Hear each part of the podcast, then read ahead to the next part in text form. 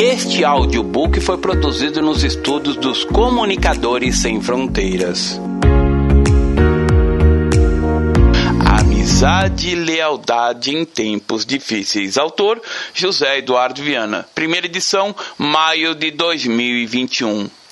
Em um momento em que vivemos a luta pela catástrofe do coronavírus, ou também chamado Covid-19, a amizade é provada até os momentos mais cruciais, quando precisamos saber quem são os amigos e quem não são. Neste livro estarei apresentando a problemática da fraqueza de certas amizades que alimentamos e descobrimos se valem ou não durante as lutas. Boa audição. Vamos orar? Senhor nosso Deus, nesta oportunidade que esta mensagem está sendo apresentada como o único objetivo de fazer refletir sobre as amizades.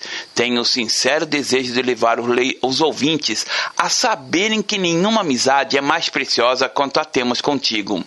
Peço, Senhor, que possas abrir os corações dos ouvintes para que através deste instrumento possa aproximar as pessoas à sua presença. Em nome de Jesus, amém.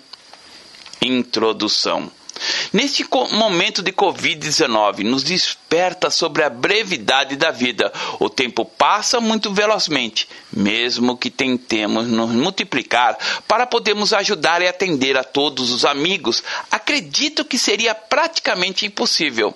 Quando desejamos ter uma coleção infinita de amigos e irmãos ao nosso redor, mas ainda com essa divisão e impossibilidade de aproximação, isso se torna ainda mais difícil. Os anos passam e conforme dizem Provérbios, capítulo 14, verso 20 diz: O pobre é odiado até pelo seu vizinho, mas os amigos dos ricos são muitos. Difícil pode ser esta palavra, mas entendemos que o decorrer do tempo, de como a palavra de Deus tem razão, e a cada dia aprendemos as duras penas que melhor é ouvir do que discutir com a Bíblia.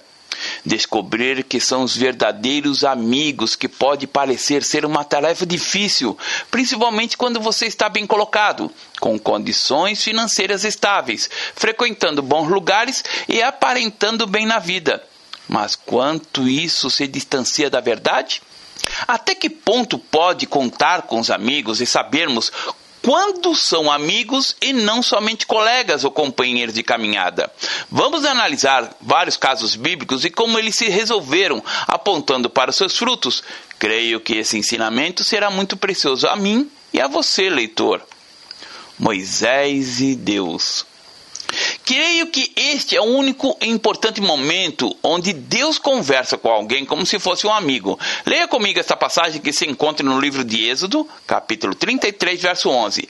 E falava o Senhor a Moisés face a face, como qualquer fala com seu amigo neste período da passagem, que podemos separar como dois capítulos dos 29 a 40, podemos usar o tema de quando Deus se mostrou abertamente. As grandes perguntas da sociedade até os dias atuais são: por que Deus não intervém mais? Por que não alimenta diretamente os famintos, cura os doentes e detém as guerras? Se Deus existe, por que não se manifesta um pouco mais? Quando notamos e conhecemos mais a Deus, percebemos que através de suas aparições espetaculares, todas essas dúvidas desaparecem. Todos estariam a acreditar nele. No tempo de Israel, Deus se manifestou claramente. As pragas do Egito haviam revelado o seu grande poder. Um milagre e apareceram os alimentos a cada manhã. Ainda assim tinham dúvidas quanto à existência de Deus, mas era somente olhar para a coluna de fumaça durante o dia ou a coluna de fogo durante a noite para que essas dúvidas desaparecessem. Só precisou de um pouco da caminhada e apontar um mínimo de fome para novamente o povo resmungar e reclamar com Moisés sobre a desgraça de terem partido do Egito, que apesar da escravidão tinham alimentos, ainda que mínimos, à sua disposição. Mais um período de caminhada e reclamavam, apesar de comerem o maná cada manhã, de não terem carne. Mais uma vez Deus mandou cordonizes para que ficassem satisfeitos.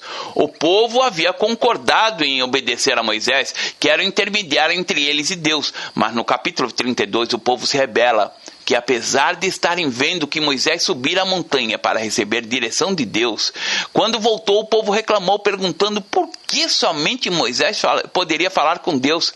Moisés então pediu ao Senhor para se revelar a eles e o povo não suportou. As muitas reclamações fizeram com que aquela geração de dura cerviz não entrassem na terra prometida. Somente Josué e Caleb que trouxeram a mensagem de vitória, apesar das possíveis dificuldades que poderiam apresentar. Mas fica a questão: por que os judeus? Por que não outra raça? Quando a Bíblia considera esse tema poucas vezes, nos dá uma resposta compreensível. Em geral, a resposta se pode reassumir mais ou menos assim: Serei clemente para com aquele que for clemente. Capítulo 33, verso 19. Deus reserva para si o direito de escolher a quem queira. Porém, Êxodo deixa uma coisa bem clara: os israelitas não foram escolhidos nem por sua valentia, nem por seu potencial, nem sequer por sua fidelidade. Sua eleição dependeu de um ato, de uma pura graça da parte de Deus, e ninguém podia mais atribuir este mérito. A paciência de Deus tinha terminado em determinado momento e Moisés teve que interferir para que o Senhor não acabasse com aquele povo e constituíra outro. Quem poderia falar assim e se atrever de interferir em uma decisão do Supremo Deus se não fosse seu amigo Moisés? Apesar de Moisés não ter desejado isso, pois foi chamado para isso, a liberalidade que Deus permitiu a Moisés em suas conversas permitiu que o mesmo interferisse em uma decisão tão importante. O povo não foi destruído, mas sofreram as consequências. Devido a essa intimidade de Moisés com Deus, que ele é chamado até nos dias de hoje como amigo de Deus. Até que ponto você tem amigos que podem aconselhá-lo a mudar de atitudes, que muitas vezes são brutais, mas que devido a essa mudança nota que a amizade se torna mais forte e duradoura? Será que somente Moisés foi amigo de Deus? Eu acredito que não, pois, inclusive nos dias de hoje, Deus procura quem possa trazer sua sabedoria e não usurpá-la devido à amizade. Será que você ou eu seríamos dignos disso a algum amigo?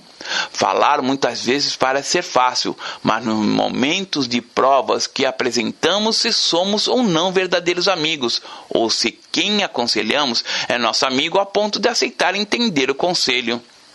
Jó e seus amigos. Jó, em seu momento de desgraça, foi recepcionado pelos seus amigos. Leia a passagem de Jó, capítulo 2, verso 11. Ouvindo, pois, três amigos de Jó todo esse mal que lhe havia sucedido, vieram, cada um do seu lugar. Elifas o Temanita, Bildade o Suíta, e Sofar o Naamatita, pois tinham combinado para virem condoer-se dele consolá-lo. O relato histórico de Jó mostra a infidelidade que pode acontecer com qualquer um, independente da condição financeira. O livro de Jó, segundo pesquisadores, é o livro mais antigo da Bíblia, escrito mesmo antes de Gênesis. Não se sabe exatamente se existiu ou não, mas sua experiência foi selecionada para estar entre os 66 livros das Sagradas Letras. A história de Jó é um tanto triste, mas assim como um bom conto, prende o leitor para saber o que sucederia depois de tantas conversas entre esses amigos, que em muitos momentos discutiram ideias contraditórias quanto à crença de Jó ao Deus vivo. Um detalhe nesse livro que muito me chama a atenção foi com a sua mulher dando uma mensagem tão infeliz. Leia comigo em Jó, capítulo 2, versículo 9. Então sua mulher lhe disse: Ainda retens a tua integridade? Blasfema de Deus e morre.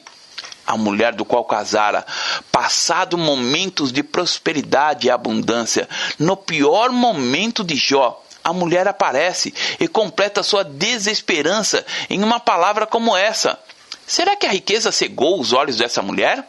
Hoje em dia, durante a cerimônia de casamento, o pastor fala: na alegria e na tristeza, na abundância e na pobreza, serem uma só carne, apoiando um ao outro mutuamente. Onde está, inclusive nos dias de hoje, esse apoio mútuo? Muitos casamentos acabam quando se falta alimento a abundância desaparece. Como todas as pessoas afligidas, Jó passou por ciclos emocionais. Gemeu, estalou, reclamou e caiu em autocomiseração. Chegou a estar de acordo com seus amigos para logo mudar de posição e contradizer-se. E ocasionalmente produziu algumas declarações de brilhante esperança. Normalmente, o que Jó pedia era somente uma coisa: a presença daquela pessoa que pudera explicar sobre sua miserável sorte. Ele queria se encontrar pessoalmente com Deus, cara a cara. Eventualmente, Jó obteve o que pediu. Deus se apresentou em pessoa, e quando Deus finalmente falou, ninguém, nem Jó, Nenhum de seus amigos estava preparado para ouvir o que ele disse. Mais cedo ou mais tarde, todos nós nos encontramos em uma posição similar à de Jó. Nosso mundo parece desmoronar-se. Tudo deixa de ter sentido. Deus parece estar distante e guardar silêncio. Nesses momentos de grandes crises, cada um de nós passa a ser julgado. Em certo sentido, nos transformamos em atores de uma disputa com a que teve que enfrentar Jó. Esse livro registra cada passo nesse processo com honestidade absoluta. A vida de Jó é exposta como exemplo para todas as pessoas devem sobreviver a um grande sofrimento. Este livro dá poucos detalhes sobre a época e o lugar em que se situa o relato. Porém, apresenta Jó como um sheik muito rico do Oriente Médio. Seus três amigos, chegados de terras vizinhas, eram também prósperos e respeitados. Quando vieram a Jó pela primeira vez, chegaram falando em voz alta e se sentaram com ele na terra, aguardando silêncio durante sete dias e noites, cobertos de aflição. Segundo capítulo 2, verso 13. Depois que Jó romper o silêncio, cada amigo fez um discurso florido acerca do dilema de Jó. Há três ciclos de discursos no total. Elifas, Beldade e Zofar fazem turnos ao falar permitindo que Jó responda a cada um. Elifas, ele que começa, tem ideias firmes e nobres. Bildade é mais breve e mostra menos comisseração. Zofar, que não fala no terceiro ciclo, demonstra paixão e fogo interior.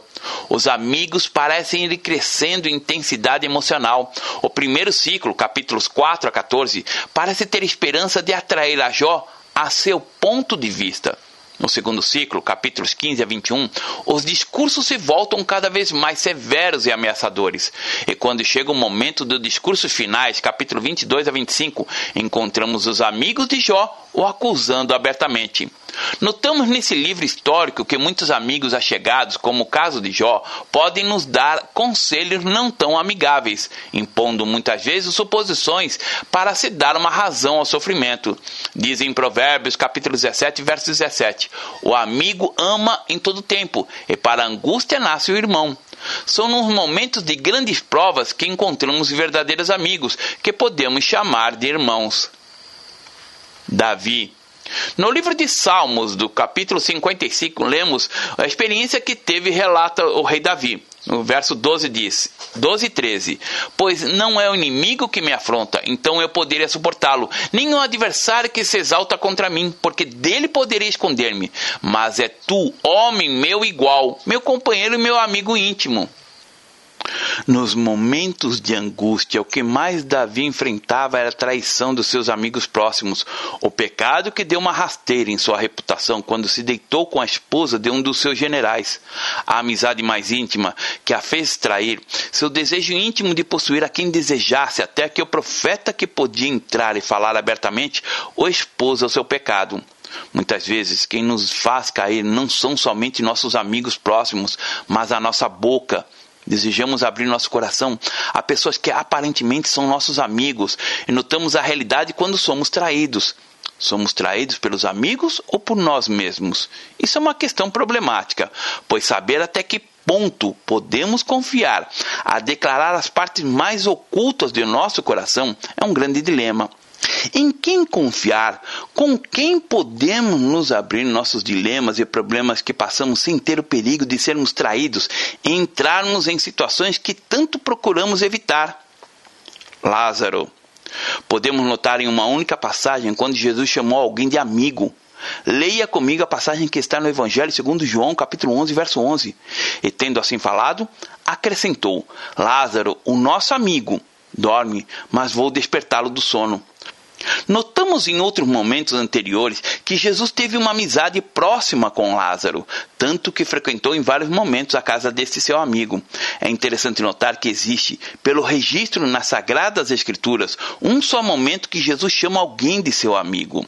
Muitos judeus se passaram ao grupo de Jesus depois de uma de seus mais impressionantes sinais, a ressurreição de Lázaro. Porém, ao mesmo tempo, os líderes religiosos chegaram a cínica conclusão de que era melhor que um homem, Jesus, morrera do que padecer toda uma nação. João capítulo 11, verso 50. Trataram de enganar-lhe em quatro ocasiões diferentes. Jesus veio oferecer vida, uma dessas breves palavras, cheias de significado, que João gostava de entreter em suas narrações. Lázaro havia recebido a vida de uma forma literal e assombrosa, passando assim a constituir-se um sinal adicional do poder definitivo de Jesus. Porém, este fazia as preparações necessárias para entregar a sua própria vida, fazendo o sacrifício supremo do bom pastor. O que vivemos hoje em dia? Quem não foi traído por um amigo? Talvez você que seja novo pode ter ainda não passado por essa experiência, mas no geral Quase todos, de uma forma mais intensa ou mais sensível, fomos traídos por alguém próximo. Mas vamos analisar um pouco mais. Somos traídos por algum estranho? Claro que não. O estranho não tem acesso a nossas informações mais íntimas, e se conseguir de alguma forma, seu valor será descartado e colocado como denúncia infundada. Somos traídos sempre por aqueles que são próximos a nós, pessoas que se achegam de uma forma aparentemente agradável para nos fazer permitir falar as experiências e desejos mais íntimos. Pessoas que muitas vezes deveríamos considerar que ao menos teriam respeito quanto à nossa intimidade, como conselheiros, pastores, padres, etc. Isso nos faz ficar chocados desanimados e desacreditar de tudo que poderíamos chamar de amigos. Será que uma pessoa poderia ser chamada de amiga? No conceito geral, sim.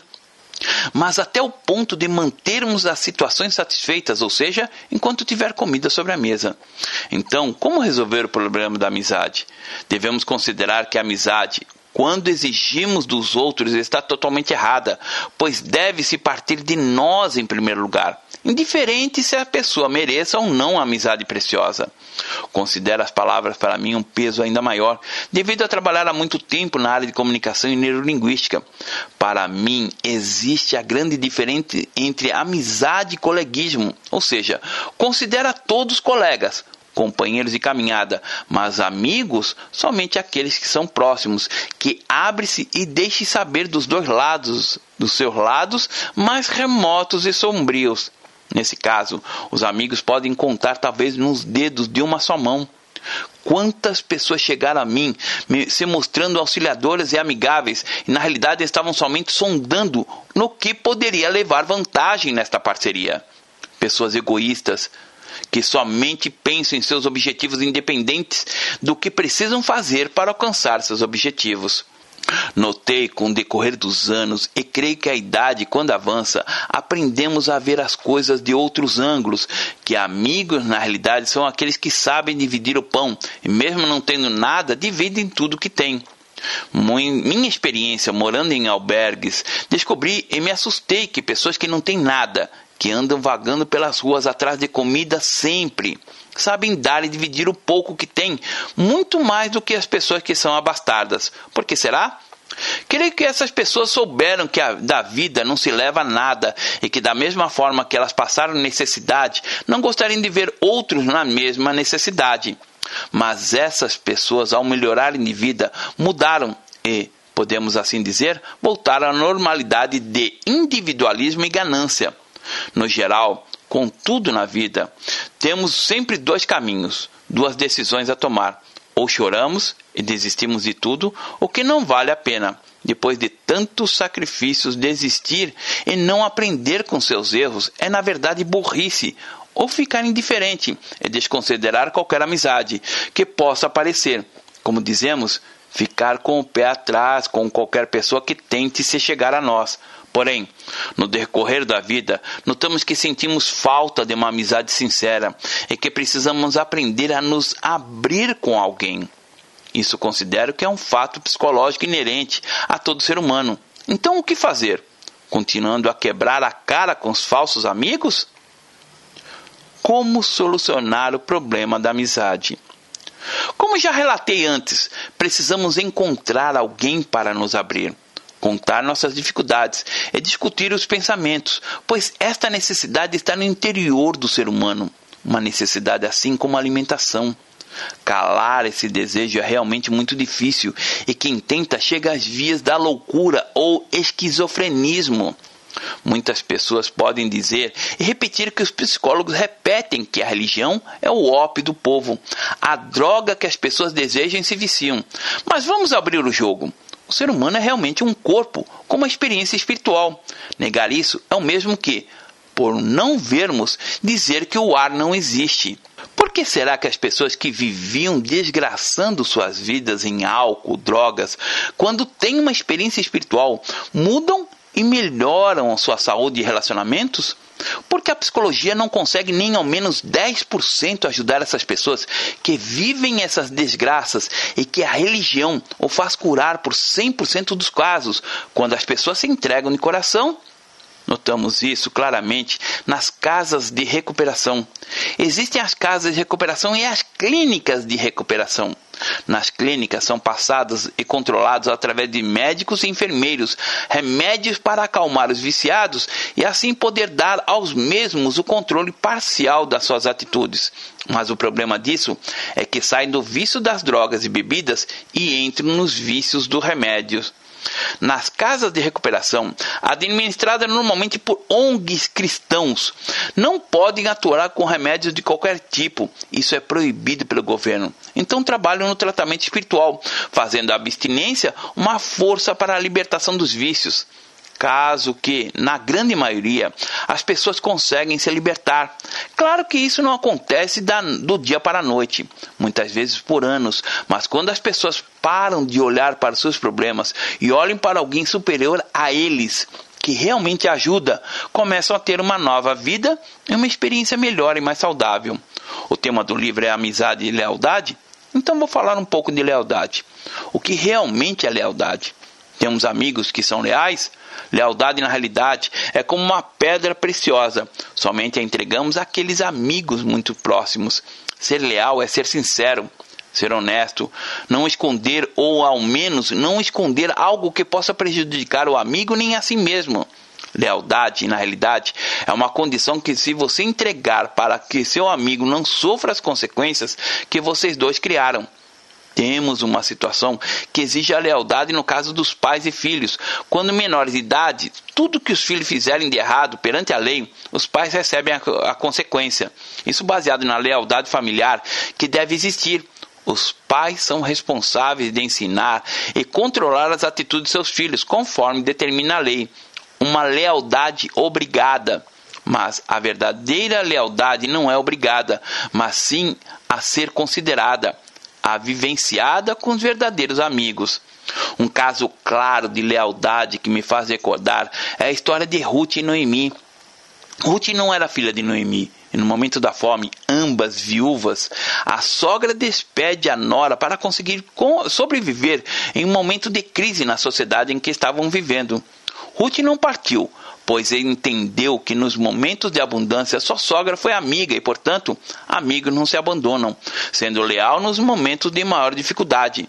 Como resultado dessa lealdade, a sogra aconselhou e ensinou a Ruth como se aproximar de um parente da família, segundo os costumes do seu povo, sabendo que Ruth não era israelita. A lealdade nos fornece isso, o melhor dos amigos sabendo que temos um problema a resolver ainda, sobre como devemos resolver o problema da amizade. A quem entregar nossa amizade? Encontramos em Jesus um amigo leal. Vou contar minha experiência. O verdadeiro amigo. Mas você pode perguntar: tive uma experiência religiosa e não encontrei amizade na religião. Exatamente. Procurou um lugar errado mais uma vez. Assim como entregava suas amizades a pessoas que não mereciam, você continua a entregar seu tesouro a quem não merece. Ou você pensa que na igreja são todos perfeitos? Deixa eu te contar uma realidade, experiência nesses 37 anos do Evangelho. Todos dentro da igreja ainda têm problemas, estão buscando algum tipo de cura ou restauração. Eu mesmo, até nos dias de hoje, busco a cura de um monte de traumas psicológicos que sofro devido às minhas más decisões que tomei em momentos passados. Mas então o que fazer? Quando vamos à igreja, na realidade, vamos ter relacionamento com pessoas que professam a mesma fé que nós, que acreditam na mesma forma de cultuar a Deus. Existem igrejas que gostam de cultuar gritando e cantando em voz alta. Outras cultuam e cantam de uma forma mais uniforme e baixa, mas todos, no geral, estão, conforme suas aceitações, cultuando a Deus. Isso, na minha opinião, é uma tremenda estratégia de Deus, pois assim ninguém pode dizer que não poderá cultuar a Deus porque gritam demais ou por, não, por serem tão frios demais no cultuar. Mas, no geral, em todas as igrejas cristãs que professam o nome de Jesus como Senhor e Salvador, têm o mesmo objetivo: buscar uma comunhão maior com seu Criador. Esse é o verdadeiro objetivo da fé. Você poderia cultuá-la sozinho em casa? Sim, com certeza. Mas nos momentos de dúvida e desânimo, estará sozinho e não terá um ombro amigo para que possa aconselhar. O que se deve ter em mente ao ir para uma igreja cristã é buscar uma comunhão com o Criador. Nessa comunhão, você encontrará o verdadeiro amigo, como diz no livro de Provérbios, capítulo 18, verso 24, que diz: O homem que tem muitos amigos tem-nos para sua ruína, mas há um amigo que é mais chegado do que um irmão. Quem seria esse amigo, do qual poderiam chamar mais achegado que um irmão? Certamente é Jesus, para quem já teve a oportunidade de abrir o coração e declarar tudo o que se passa em nossa mente. O grande problema é que aprendemos somente depois de muito quebrar a cara com supostos amigos que nos aparecem e que somente desejam saber nossos segredos e o declararem aos ventos. Quando você começa a entender e conhecer a Jesus da Bíblia, saberá que com ele você poderá declarar todas as suas realidades, que nos espaços mais sombrios do seu coração poderão ser declarados a ele que ninguém saberá. A grande alegria de tudo isso é que ele ouve as nossas orações. Ele quer ter em um particular tão grande contigo que disse no evangelho escrito segundo Mateus, capítulo 6, verso 6 assim: "Mas tu, quando orares, entra no teu quarto e, fechando a porta, ora teu pai que está em secreto, e teu pai, que vem em secreto, te recompensará. A recompensa é sair de uns momentos desses, íntimo, com o coração a mente mais leves, mais acalmada. Posso dizer isso com experiência pessoal. Tenho até o problema hoje de ter que aprender a saber, o que pedir para não fazer petições infantis ou que tenha frutos indesejados. Mesmo estudos psicológicos têm apresentado que as experiências de oração ajudam e muito a colocar o controle da mente em uma posição melhor administrada. Se seguirmos para outras religiões, quantos fazem retiros e vivem enclausurados para que possam possuir o controle de si mesmos? O problema deles é que seus objetivos estão equivocados, ou seja, Deus nunca desejou que ficássemos enclausurados, mas que, que nossas experiências com Ele possamos passar a tantos que precisam da mesma experiência que passamos. A fé cristã tem dado soluções em muitos casos, Psicólogos, até no dia de hoje, estudam os efeitos da oração sobre a psique humana e seus resultados, e ninguém descarta seus efeitos benéficos. O grande problema, como sempre, é saber dirigir para quem vamos entregar nossa verdadeira amizade e, por consequência, toda a nossa lealdade. Essa lealdade cristã é tão forte para aqueles que a conhecem que, mesmo quando são torturados para deixar a fé em Cristo, preferem a morte a negá-lo. Isso acontece principalmente em países comunistas e muçulmanos radicais. Muitos não compreendem que exagero é esse de não negar uma fé a ponto de deixar que o torturem e o matem. Mas quando você conhece a verdadeira amizade de Jesus, quando você sente a presença dele te aconselhando, presente em momentos que chora, presentes em momentos que se alegra por milagres que para muitos seriam impossíveis, então sim, você também dedicará sua total lealdade a Ele. Jesus não é uma religião, não é um ritual. Apesar que quando as pessoas se alegram com ele, podem tomar atitudes que para muitos pare podem parecer rituais. Mas quem por amor a uma pessoa não tomou atitudes translocadas, tudo para fazer a pessoa amada feliz? Não comprou flores, não deixou de sair com os amigos, deu mais atenção a esse amor que a sua família materna a intimidade com Jesus nos leva, nos primeiros passos, a tomar atitudes, assim como a paixão. Realizar ações que podem parecer religiosas, como estar nos cultos todos os dias, não se atrasar para as reuniões, participar das atividades da comunidade, ofertar e até dizimar. Tudo por a razão de um amor profundo. Com o decorrer do tempo, você pensa que essa paixão acaba? Claro que não.